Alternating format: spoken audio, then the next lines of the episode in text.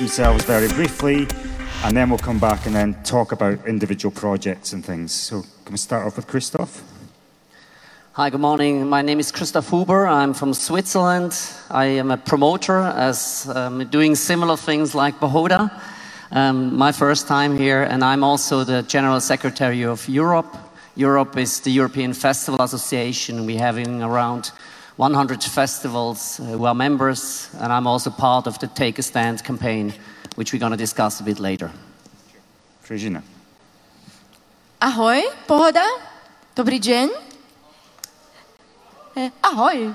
Um, good morning. My name is Fruzsina Szép. I'm um, Hungarian born, and um, I'm the um, festival director of uh, Lollapalooza Berlin. It's a festival in in Berlin.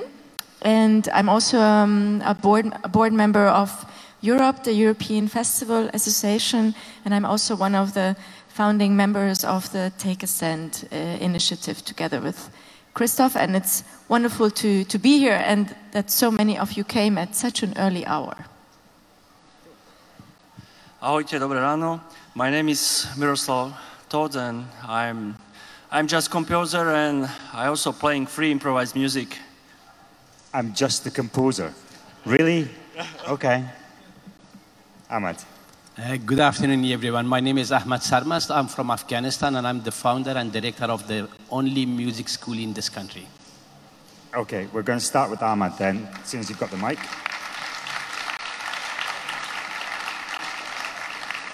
Um, tell me a bit about the ensemble Zohra. How, how did the idea come about? The all-women orchestra of Afghanistan, broadly known as Zohra.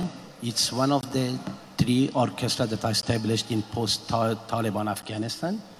Uh, that was the second uh, orchestra or the second ensemble, the very first ensemble that has been established in Afghanistan. It was initiated by the Afghanistan National Institute of Music, where all these three orchestras are housed.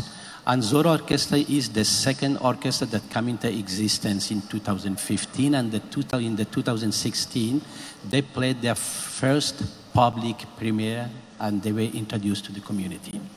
And have, has there been any kind of obstacles or challenges in the country of people being supporting you, or are certain people not liking the idea of an all-female orchestra? Uh, First of all, the Afghanistan National Institute of Music, the only music institution in this, this country, it was a very brave step to establish such an entity in Afghanistan.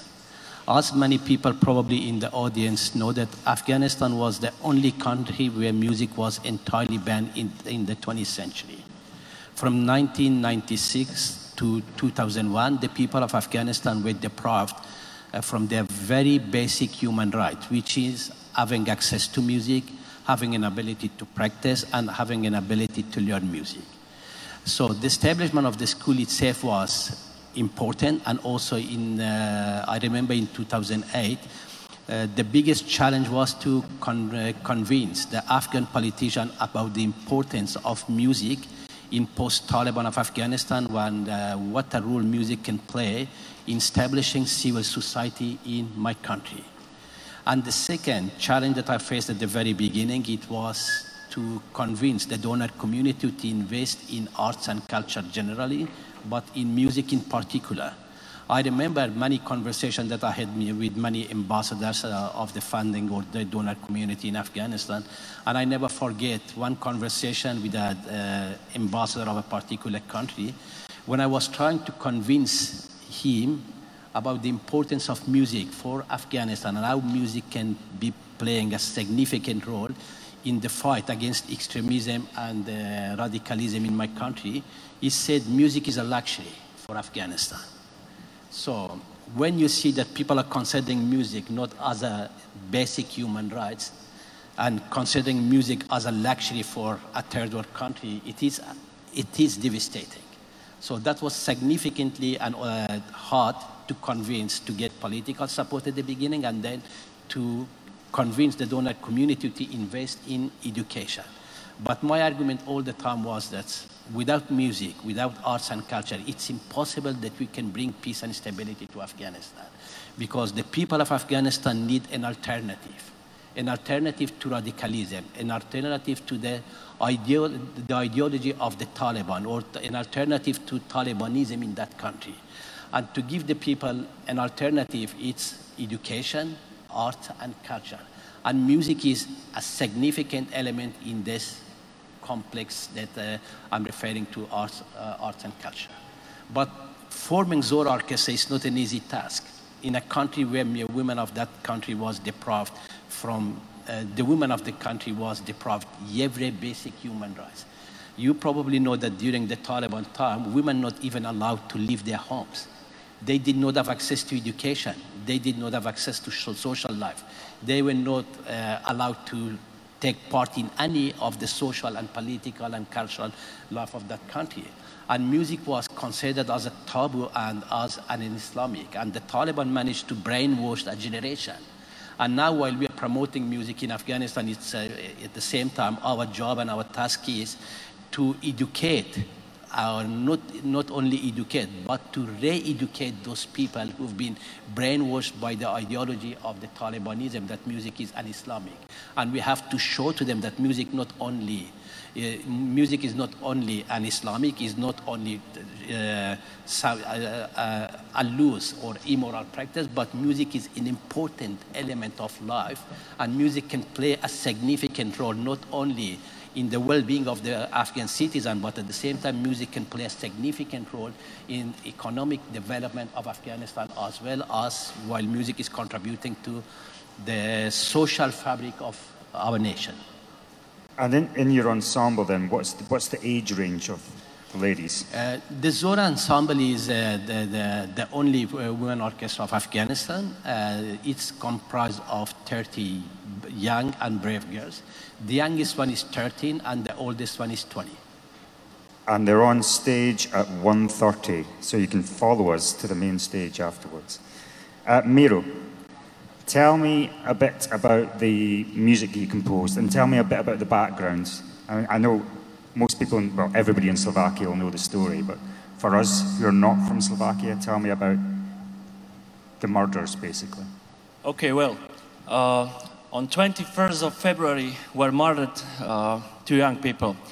Uh, uh, one, one was Martina Kušnírová, a second uh, was uh, Jan Kuciak. And uh, as you know, maybe from the history, with first shot starting war. And why I telling this? Because Jan Kuciak he was an investigative journalist, and he wrote about uh, he wrote articles uh, uh, about uh, economicals uh, or politicals, uh, mafias issues or, or connections between governments and and, and, and, mafias. And the the, the actually I need to tell you from, from my opinion, why I, uh, I started to, uh, I wrote this because I, I, did, I didn't make nothing uh, before this, this murder, like from my, like, like citizenship, like uh, from Slovakia, like protection, that we are living in the country where it's possible to kill young people.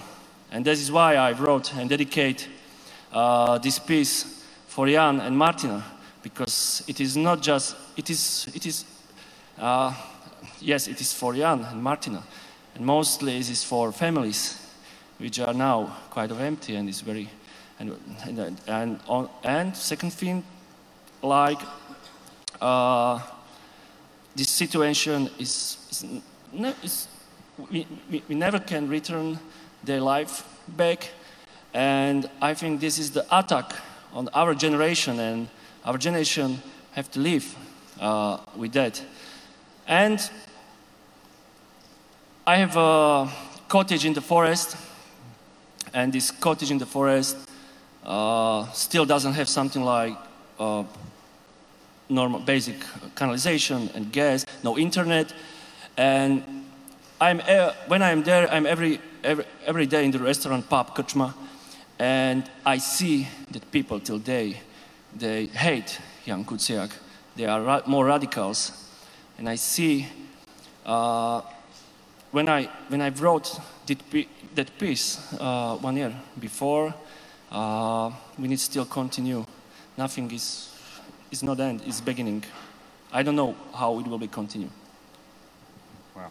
And so when when you were inspired to write the piece, how long did it take to actually write it and then get an orchestra to perform it? How how long was the process? Yeah. Well. Uh, how to say it, I, it was uh, commissioned from, uh, from Pohoda Festival, but from, for Kronos Quartet. Uh, to write a piece from, from the option like composer for Kronos Quartet is write the piece, I don't know how, how to say it, but uh, in, the, in the Czechoslovakia, I, I was the first person who wrote to the Kronos Quartet, and my hand was in this. Like, uh, it was like, first one, first week, I did nothing because I, I didn't believe that I can, be, I can write something from uh, for Kronos Quartet because Misho Kaščák with Dalibor, uh, Dalibor Kocian take me from the, from the grave of the composer because I, I, did nothing like before, like two, three months I lived just in the cottage. And I start, and there was just three weeks for that to write its piece. But I started to be more, more calm, calm when I where was more inside of the big trouble and big like sorry for this word for big shit uh, where we are. And there it was very inspired and it was necessary. Three weeks is pretty impressive. It takes Mikhail three weeks to write back an email to me so yeah. it's... David is very okay David is uh, very impressive and I, I think one one, one special person on the earth. Actually, he premiered more than 1,000 pieces with Kronos Quartet. It means like, like last 40 years. And it means he's real walking encyclopedia of the music. And he is still looking for a new music around the world, which is incredible. Fru, tell us a little bit about the magical fairy dust that you use to make your event so special. Thank you for this nice intro. Um, so I'm I'm a festival promoter myself, and uh, and it's um, you have to know that for, for, us, for people like us, or also this um, wonderful human being called Michael Kaščák, who's the head of uh, the Pohoda Festival and his team. Every big European festival or every festival has such a team, but you always need these people. Um, they have a vision, you know, they have uh, an imagination, they have dreams. Many of us who, are, who have the privilege to create festivals, to invite amazing artists and uh, create an atmosphere that you, the visitors, that you enjoy yourself and that you feel that when you enter to a festival, you can leave everything behind you and you enter into, into a new world. It's, uh, it's, a, it's a world that uh, it's very utopistic many times because we, are, we can be very brave. Um, a festival promoter can create programs that, are, that can be also critical, so not only beautiful but also critical we don't put ourselves into the ground. We are, I, I, think I can really say we are brave people. And we want to create an utopistic world with our festivals where we show examples of how we imagine the world, where people can enjoy arts, music, and culture together, where it doesn't matter where we come from. Do we come from Slovakia? from Afghanistan, from Scotland, from Switzerland, from Germany, from France. It doesn't matter because in that space and that at that time when we have a festival, we are one. We become one. And maybe you think, okay, this sounds so romantic and so crazy, but it's true. I think it's it's very much true because that power and that energy, what the visitors of a festival create together with all the programs that are on stage, that creates that special world, what we as festival promoters imagine to have for a limited space, for a limited time, but many times these festivals provide long lasting positive energies and moments, memorable moments that you can take home. And that's you. Nobody will take that away from you. And sometimes when you have bad moments in life, you can remember those moments. You can take those moments. You can travel back in time and get that positive energy out of these moments that you experience now. The people you meet, the new friends you make. And it doesn't matter if that person has a different um, religious background, a different skin color, a different sex, sexual orientation. It doesn't matter because you or we, we become one. And this kind of an utopia uh, dream world is also one thing that I'm so happy that I, I can do this since uh, more than 20 years now. And also to create such festivals with colleagues, also that people like who are sitting with me now on stage, or maybe also many that you are now, now in the audience. And um, I think that's uh, in, in brackets, that's the, the magic um, fairy dust that uh, many of, uh, of us, be it a festival promoter, be it a member of the team, or be it an, an artist, a composer, a manager, a dancer, a singer, a poet, and the visitors. So all these together, they create this magical fairy energy on, on a festival. And I have to tell you honestly, I'm, I'm a big fan of the Pohoda Festival. It's, uh, I think, my fourth or fifth time already, and um, this is definitely one of those festivals in Europe that deserves a lot of respect because it's uh, it's a very unique gathering of people.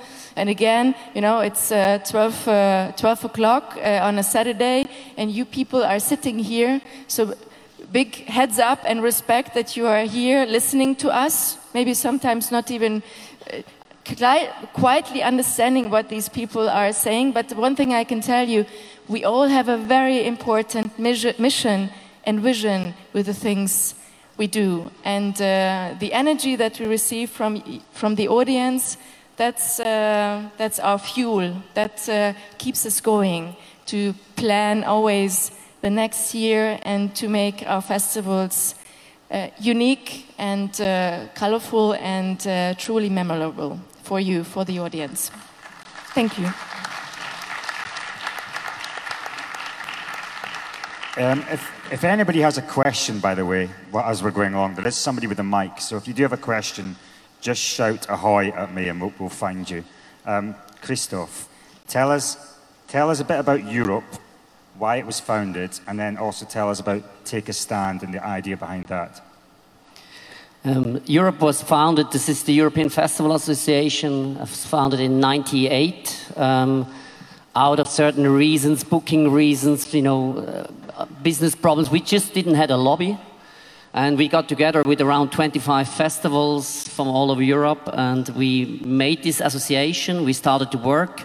I think the first steps, the big steps were on um, health and safety. We remember, you know, Roskilde. We remember the tragedy here at Pohoda so it, it was an open dialogue and exchange between the European festival promoters. Um, we were open to each other.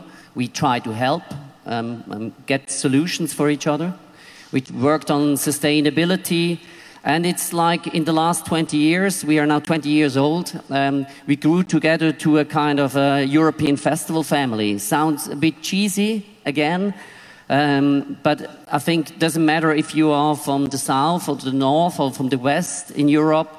Um, I think everybody tries to help you. What we found out, you know, in 2015 when the whole um, refugee crisis, financial crisis came up, um, we had a conference and we spoke about, uh, you know, the whole European political landscape, the move to the right, um, a, a way back, especially in the east, to old things. And um, even, even though if there's a lot of, you know, big commercial festivals, Roskilde, um, you know, or you name it, I think what was, um, you know, what we could feel is that everybody was really scared of a new dimension in Europe, that Europe could break apart, um, that we, uh, you know, uh, members from, from certain states said, you know, the political landscape really changed and we are afraid it goes into the wrong direction. Who would be stupid enough to leave Europe? Yeah. Yeah. You, you can answer these questions. Yeah, I live with a few of or them. maybe Scotland stays then. Scotland stays. Yeah.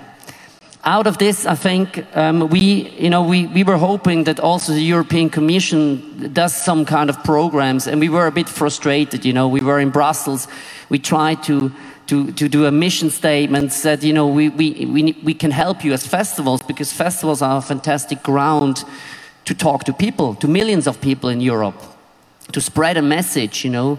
And um, it just didn't happen really that way. And uh, at that point, um, we sat together, um, Fruzsina, um, um, Manfred, a colleague from Germany, and me, and we said we need to do something. You know, we don't have the money, but um, let's try to create a campaign. And that was the Take a Stand campaign. It's basically an independent movement um, in the music, in the cultural scene, and festivals. The idea was we need to take a stand for certain values. Um, you know, we have uh, so many young people at our festivals, and they should go and vote. You know, maybe that was one of the reasons in the UK that they uh, voted uh, for Brexit. You know, and and I think.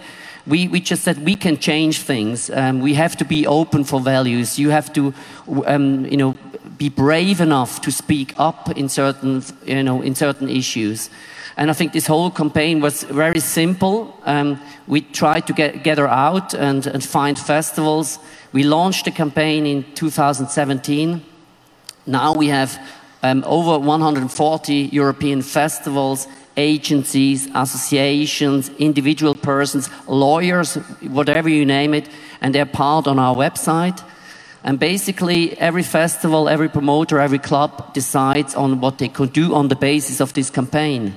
So in my festival, we have you know workshops. Um, we, we speak about topics. Um, we had a special piece by piece live band um, um, on, on on the stage, um, and on the basis of this, we also made a campaign vote for Europe in, in this May, where on you know we had I think over 120 um, festivals who really on the same day made a publications to the young people, not to tell them how to vote, but go and vote, please. Use your right, do something, be active. And I think if you look at Pohoda Festival, uh, Virginia mentioned that, you know, Michael was always very brave. He stands out there, you know, against all odds. And I think that's, we need festivals like this. And I, if I look at the landscape in Europe at festivals, a lot of the festivals who maybe lost that idea, that revolution in the 70s, they came from the 70s, but they lost them in the 80s and 90s, really focus on activism again. If you look at Roskilde, for instance, you know, and I think that is very important. I think the, the change is here. Festival promoters, and a lot of them, they care. They want to change things. They want to get in dialogue like this, in forums like this.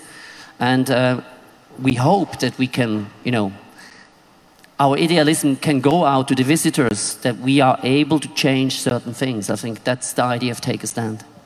Are, are there any festival or event organizers in the audience? No? Let's pretend there are. How did, they, how did join in but Take a Stand? You, do, you don't have to be a member of Yourope, obviously. No, I mean, we have to say, we, we, we made this whole campaign with a, a few thousand euros and a lot of work and, uh, you know, enthusiasm. No, no program was written. It's a website, uh, takeastand.eu. It's very simple. The whole message is on there. We have a lot of templates, videos, animations.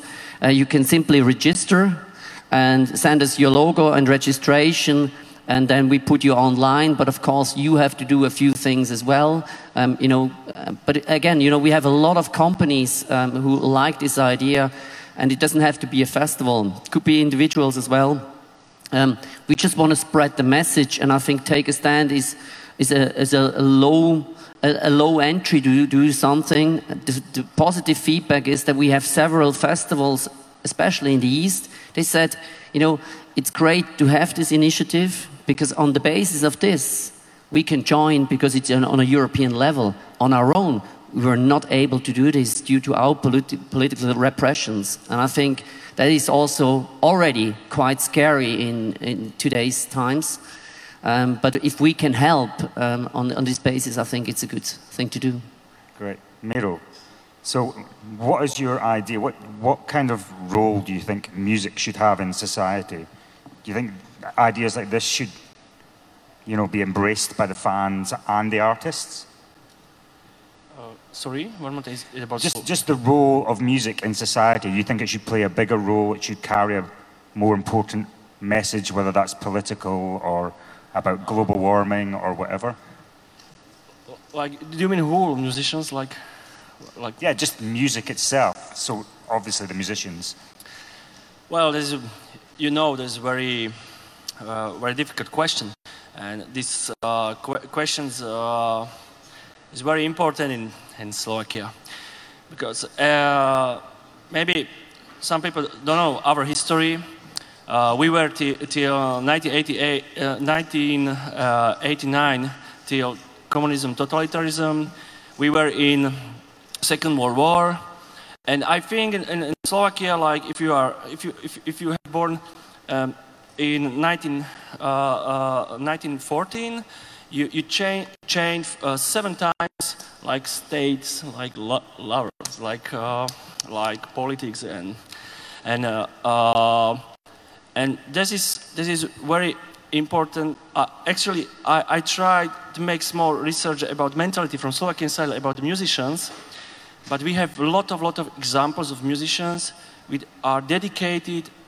their songs and pieces to uh, um, uh, before Second World War to fascists, uh, also uh, after Second World War to communists, and then then they are continue with change, change changing the mind.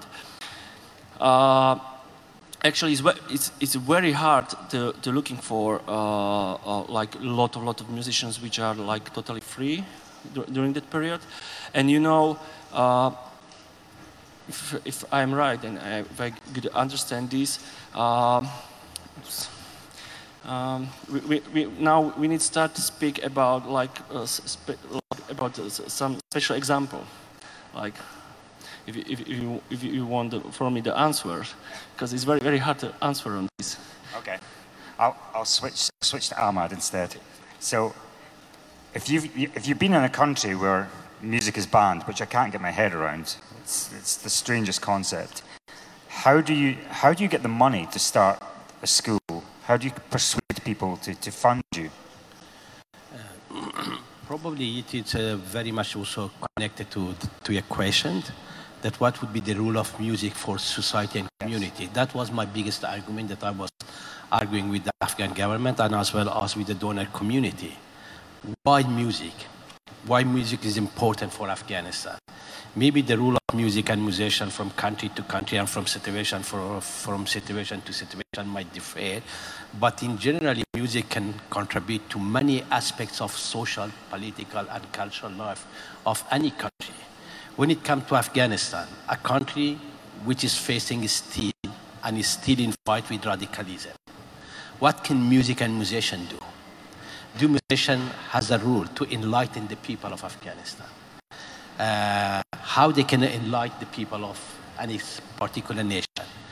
In a, in a place like Afghanistan, where, where the majority or, a huge number of people are living under poverty uh, uh, line, what music can do.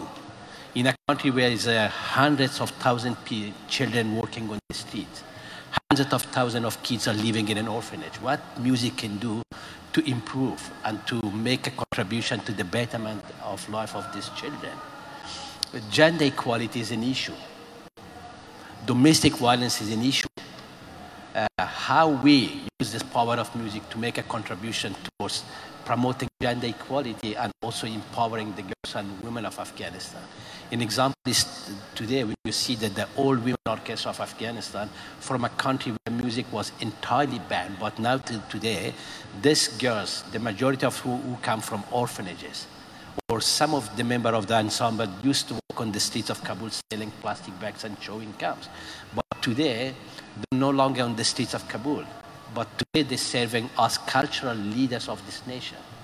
And therefore, I strongly believe that music can contribute enormously to many aspects of life in Afghanistan, beginning from transforming the lives of children, transforming and empowering the girls and women in Afghanistan.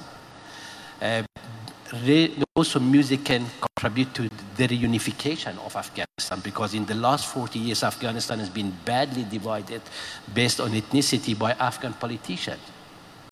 And today, when you're inviting children and the youth from different ethnic backgrounds and you put them in orchestra, while they're making music together, they're also learning to respect each other's differences outside of orchestra and live in peace and harmony as a nation. Because in an orchestra, children learn that they're getting engaged in dialogue instead of fighting each other. They're supporting each other in orchestra.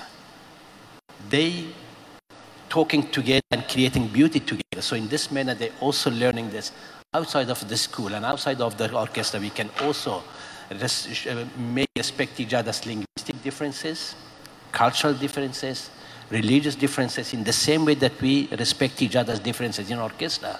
One plays violin, a second person plays trumpet, someone else plays piano, but they support each other, they talk to each other, and they live practically as a nation together within an orchestra.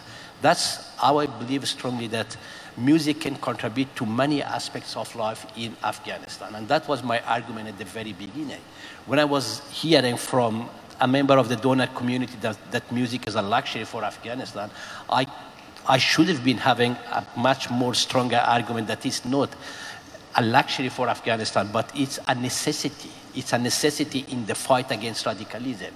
It's a necessity to transform the lives of Afghan children. It's a necessity to transform communities. It's a necessity to empower girls in Afghanistan. And it's a necessity to contribute to poverty alleviation in my country. So if, you, if you've got a generation of children, yes. If you have a generation of children who haven't heard music, what do you start with? What do you think? I'm going to give you this to listen. How did you, how did you decide on these things? Uh, Here's a bit of nirvana. Uh, First of all, uh, yes, it's true. Uh, a generation in Afghanistan has been brought up without music. They were not exposed to music. But at the same time, it doesn't mean that there's no musical talent in those children.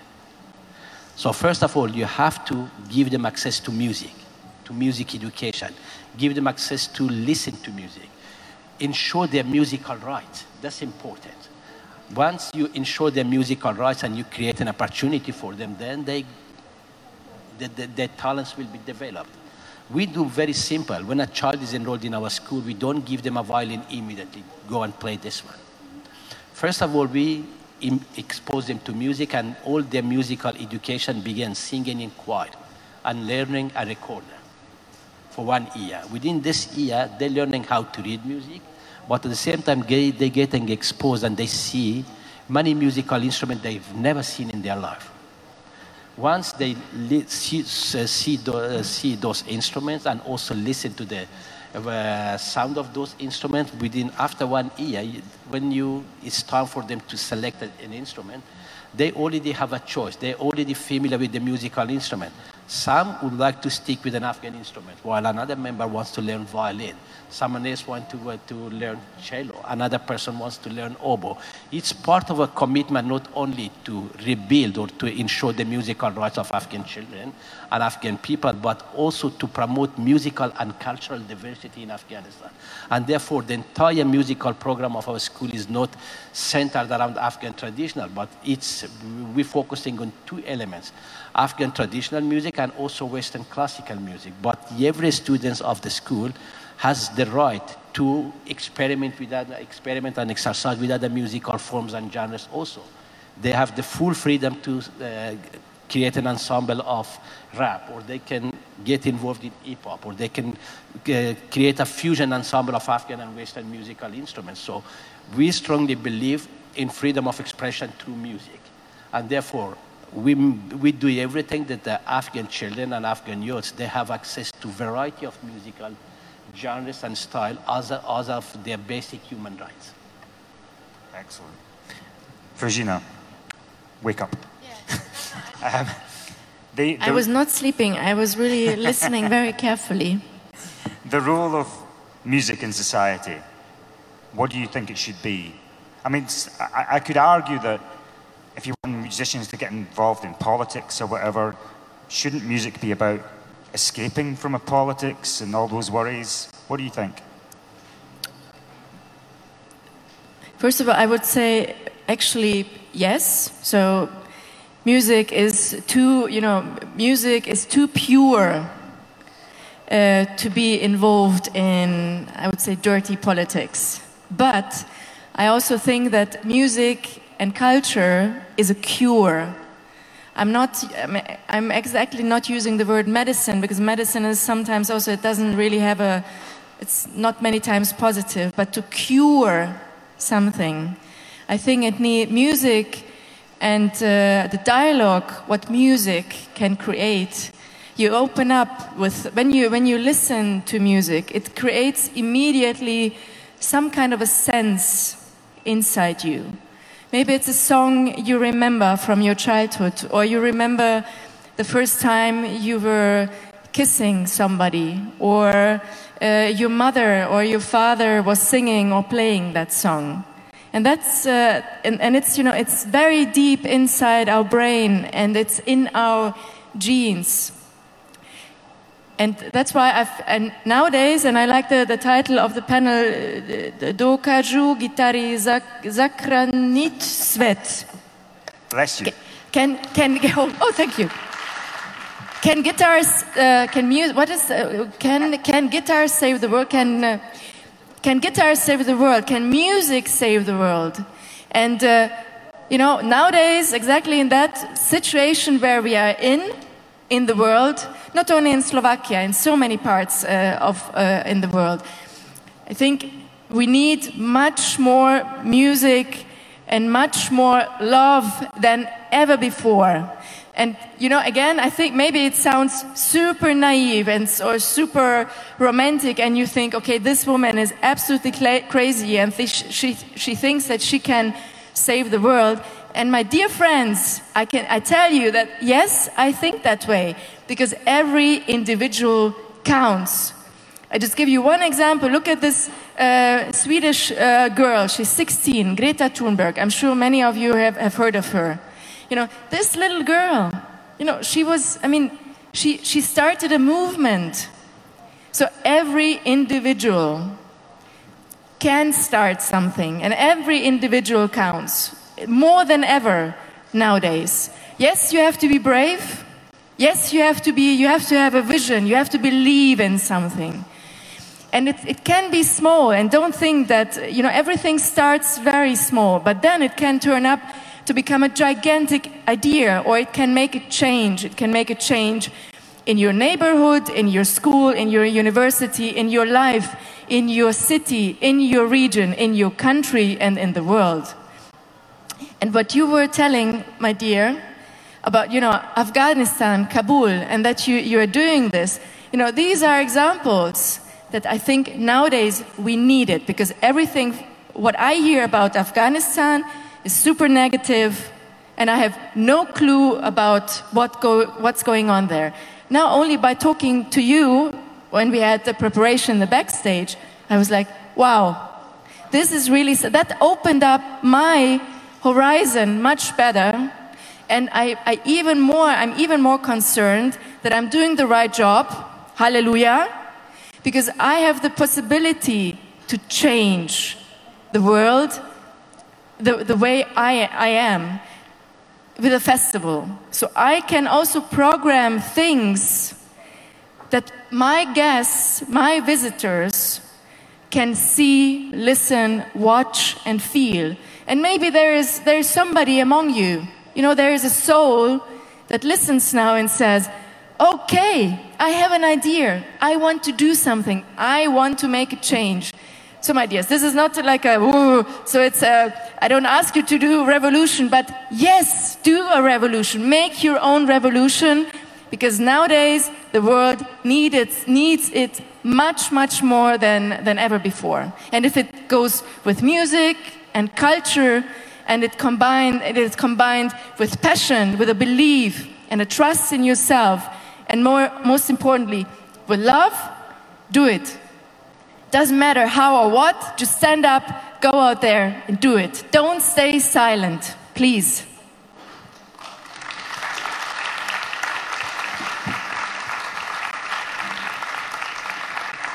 Christoph, I'm going, to, ask you a tricky one. Do you, do you think we expect too much of artists? I know that Mikael has a thing where during the Brexit campaign he thought too many artists were silent. Um, but do we expect too much of them? Mean, you and I can go and vote, but we don't have to tell people who we voted for. So we should be expecting our artists to go, don't vote for these guys? Uh, it's a difficult one, and we spoke to artists as well about these topics. You know, can you support the Take a Stand campaign? And I know from management, from bands, that they got you know requests all over, you know, on a pile of paper coming in to do this benefit and this campaign and this strategy. A lot of them do that. I think it is also changing. I think more artists in certain countries raise their voices they get a lot of shitstorms by doing that. It's a tough one. You can risk your career sometimes.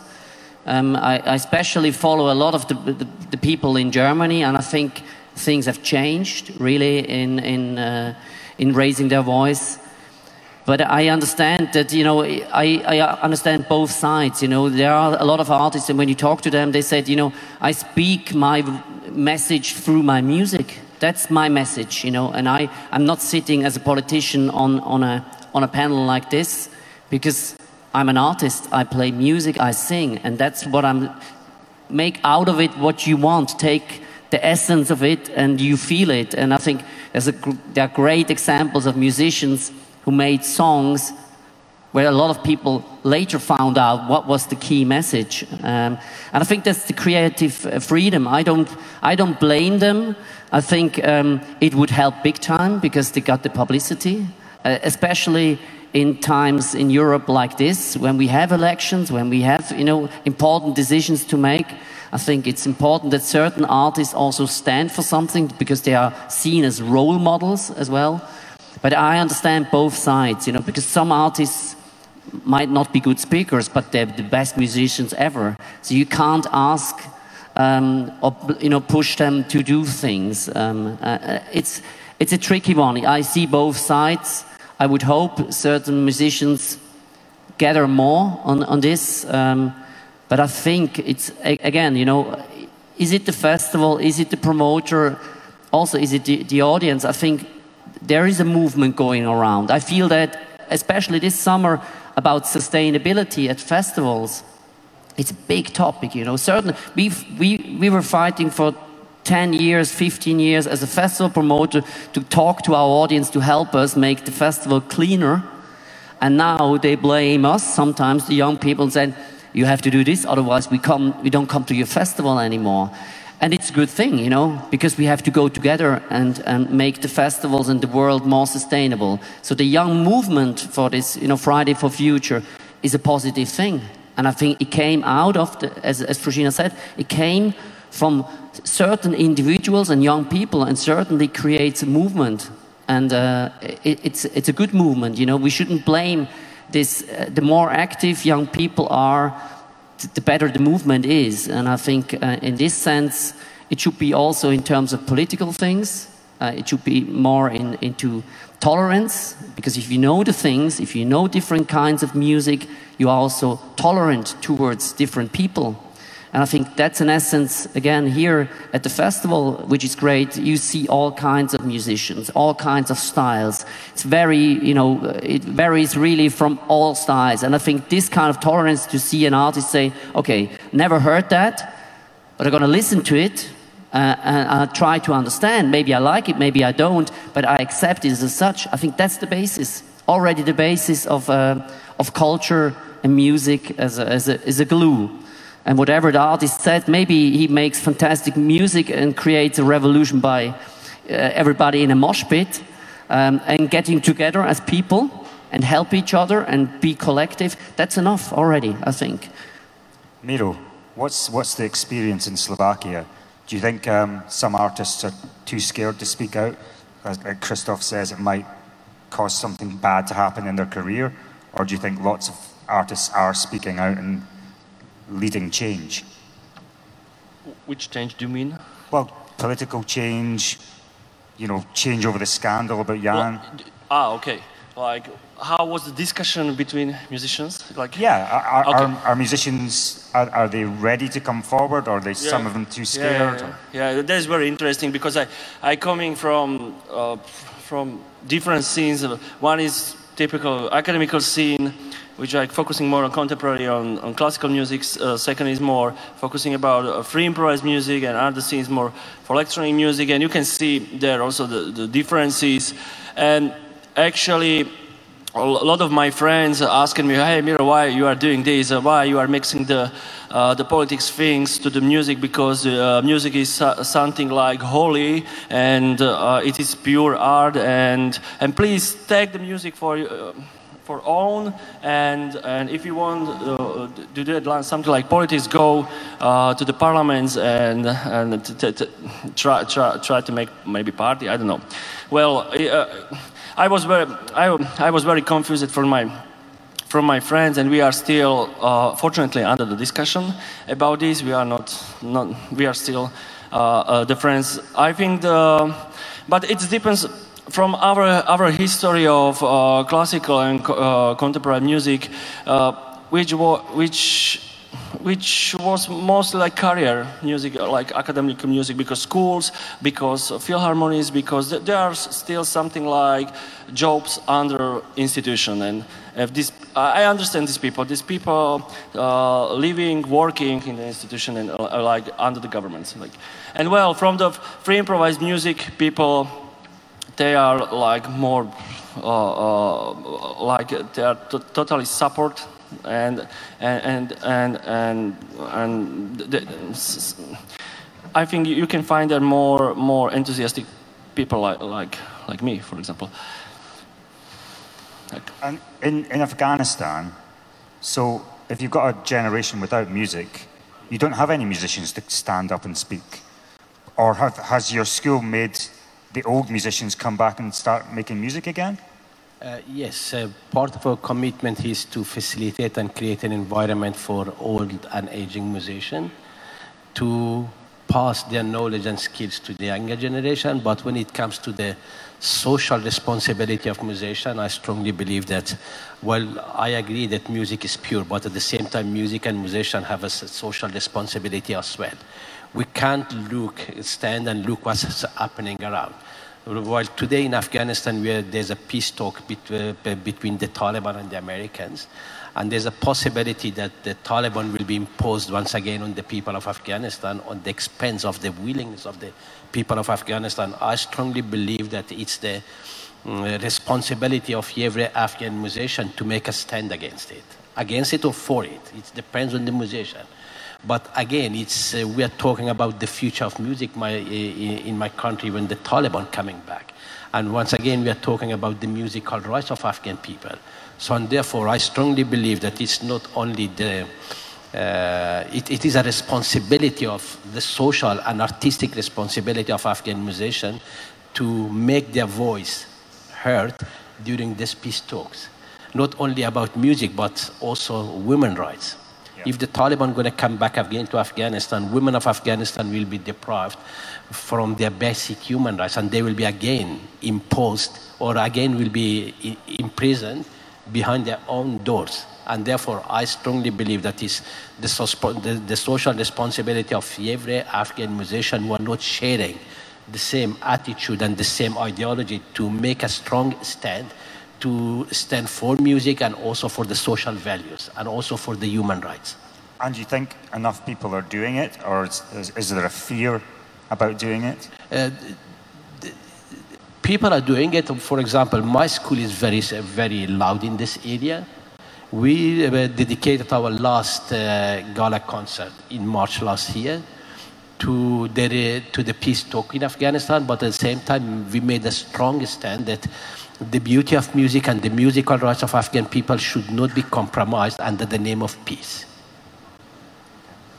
Um, I'm conscious. I'm sorry, can I tell something? Yes, of course. Um, uh, hey people, I, I really sorry. I, I, w- I would like to tell you something. I'm, uh, I'm.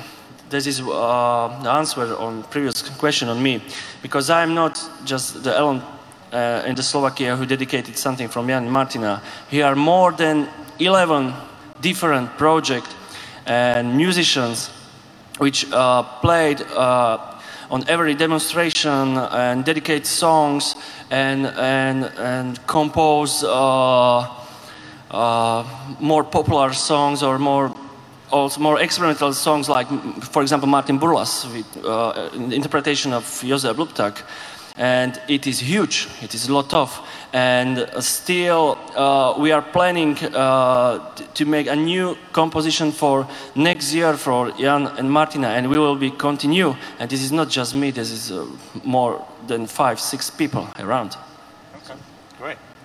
Um, I'm conscious we've got about 10 minutes left. Does anybody have any questions or any statements or anything they want to say? Oh, here we go. Tell, tell us your name. Hi. Hello. Hi, I'm Jakub. Uh, so I have pretty general question. It's not directed to any of you, but uh, we have this kind of a nice positive topic of the discussion, and most of the time you are talking about the music as the positive, you know, energy, and the music is a kind of pure art. And um, so my question is, do you think that it's possible that uh, some uh, I don't know, like extreme genres of music can be also carrier of evil or violence. Who, who wants to take that one? so you're talking about a spe- specific genre of music. Uh, not only a specific genre, but you know, in these genres you can't really think about it as really only a pure and uh, So it's not all positive, in other words. There Yeah. are some there are some neo-Nazi songs out there, aren't there?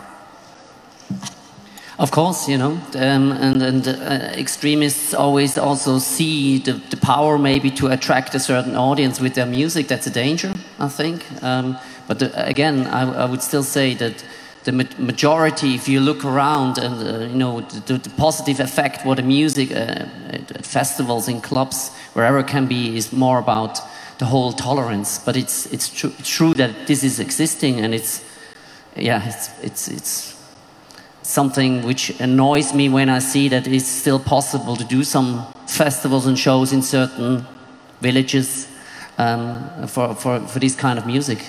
As, as a promoter, have you ever come across a band that you were thinking of booking and then you saw, I don't know, maybe a new song came out with some questionable lyrics or anything like that? Yeah, I think it's getting more difficult as the booker of a festival because you have to pay attention. And it's not just the political side, it's also about, you know, it's about, I mean, especially in the urban hip hop thing, it's about sometimes about racism, it's about, uh, you know, um, um, the, the whole uh, women, uh, you know, uh, and, and against women, you know. And I think I try to listen to the acts really more properly than before to check out is this the act I can book at my festival? Can I stand behind this? Is it possible? Or this act just, you know, shouldn't play here? You know, we, we got a lot of offers and we refuse quite a lot of bands where we say, sorry guys, not for Open Air St. Gallen, not our festival. It's, it's, it's not our profile, it's not the, the vision and the philosophy of the festival. Play wherever you can, but uh, we're, we're not for this, you know. And I think, again, you know, if I talk to young people, um, my kids as well, um, and they come home with, with certain artists, you know, which are popular, and I said, listen, listen to that. And then you tell me, is it a positive message? Is it against women? And then just make up your mind, you know. And and and, and I think uh, a lot of these things, um, you know, you need to, yeah, listen to it, but then you then also you have to decide on what you feel and what is the message behind it. And and there are some reactions where a lot of things said, no, you know, no, I'm not listening to that anymore. You know, it's it's really crap. Yeah. Good question, Jacob. Thank you. Anybody else? Ah, over here. Again, just tell us who we're speaking to. So my name is Jan and I have a question. I've recently came across an article about um, festivals having 50-50 lineup women and men artists. So I was wondering what is your opinion on this and whether the change should be more organic or should it be forced um, in this regard? I know it's a specific question, but yeah. It's a good question though, because I think I think they do actually force it in Sweden, don't they? Yeah, I mean, the, the, the 50-50 um, um, um, Keychange organization, um, um, they, they did it out of the PRS in the UK. Um, there's a lot of festivals participating in, in, in, this program, especially, I would say, a lot of the the, the showcase festivals, um, showcase festival we, we, which get a lot of public funding, and I think that's necessary. If we look at Eurosonic, other festivals, it's necessary, and you see that because they already program it like this. There's a lot of festivals, um, the first big ones, you know, like Primavera, tried it this year, um, um, um way out west. Sweden, and, and it's, it's, it's definitely something which is on our agenda. We know that we're not there yet. What I miss a bit about the Keychange uh, initiative is that they talk only about artists. Um, and I think we have to talk about production, we have to talk about the offices and the promoters, uh, the whole team. I think that's important. Um, you know, we work on a, on a mission statement as well in, in this uh, gender um, theme for, for um, Europe because a lot of the festivals still you know, say, you know, out of the commercial reasons, we are not able to have enough um, of, the, of the bands available.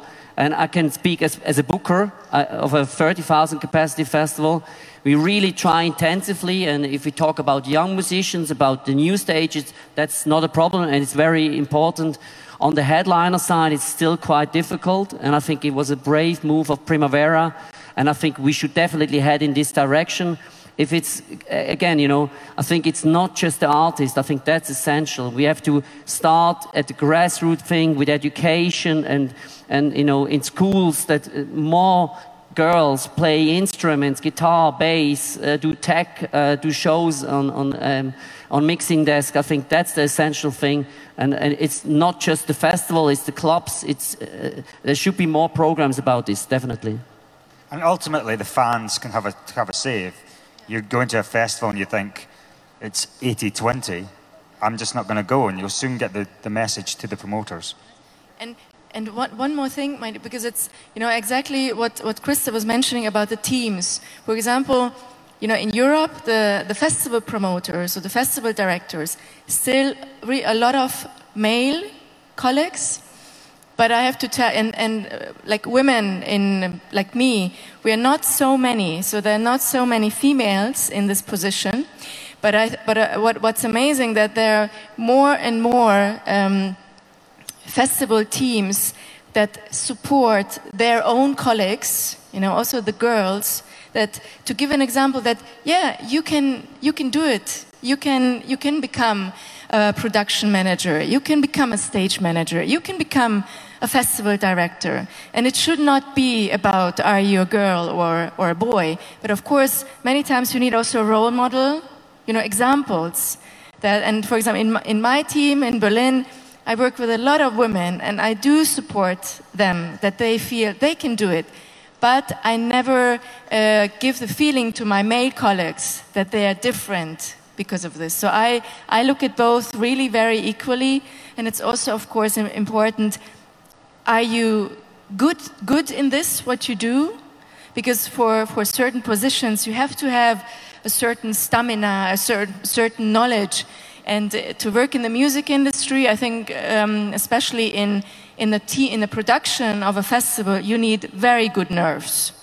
You have to be very balanced because we have to, have to tackle a lot of stress during the year. And that job is really not for everybody, but if you really would love to, to work in this industry, I think it's, it's, it's really a great, great, great industry with, with great people. But as I said, you, ha you have to tackle a lot of uh, challenges, a lot of problems, and a lot of stress as well. The gender balance of this panel is not very good, is it? I feel really guilty now. No, I didn't select it. I'm just the messenger. Um, we've only got a couple of minutes left. So, let's end with some encouraging, encouragement. How do we encourage more people? We'll start with you, Ahmed. How do you encourage more people to, to become involved in music in your country, especially if there's this threat over you that it might disappear again?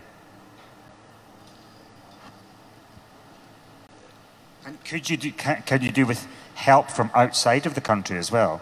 Uh, of course, uh, the solidarity between musicians and also with the people who are promoting music in Afghanistan is important. Uh, uh, the success of the music education for the last 10 years, it was very much in date to international solidarity of musicians with our school and the support that we receive from them. But at the same time, by example, we can uh, encourage many people in, in Afghanistan. For example, I tell you one story that's, uh, it might take a few minutes, but it shows how much example can work very well. In 2014, one of my concerts of my students has been targeted by a suicide bomber. So a suicide bomber exploded himself among the audience while my students were performing. And uh, I was injured. I spent three months in the hospital after that. My biggest fear after the bombing was that parents not going to allow their kids to be in a music school, which is the, uh, in the hit list of the Taliban. And after the bombing, the Taliban also issued a statement promising more attack on a music school, on the music school. But I, uh, I was wrong. I was totally wrong. The moment we resume our activities, every single parent send their kids. They come together with their kids to the school and make sure that their kids continue their music education. That's how people are resilient, how the people show and they say no to radicalism in my country. And therefore, the success, uh, when I say by example, Zohra Orchestra that will be performing just in a few minutes began their performances in the main stage. I began the music program with one girl in 2010. While we are committed to enroll, 50% of the new enrollment is preserved for the girls in Afghanistan. But the example of Zohra Orchestra sent the strongest message to the community. After the formation of the Zohra Orchestra and their first public debut and their international tours, more parents are sending their girls to study music. So examples uh, can play a significant role. I think that's the best example to end the panel on, to be honest. Um, can you thank my guests? And please follow us to the main stage as well. Thank you for coming.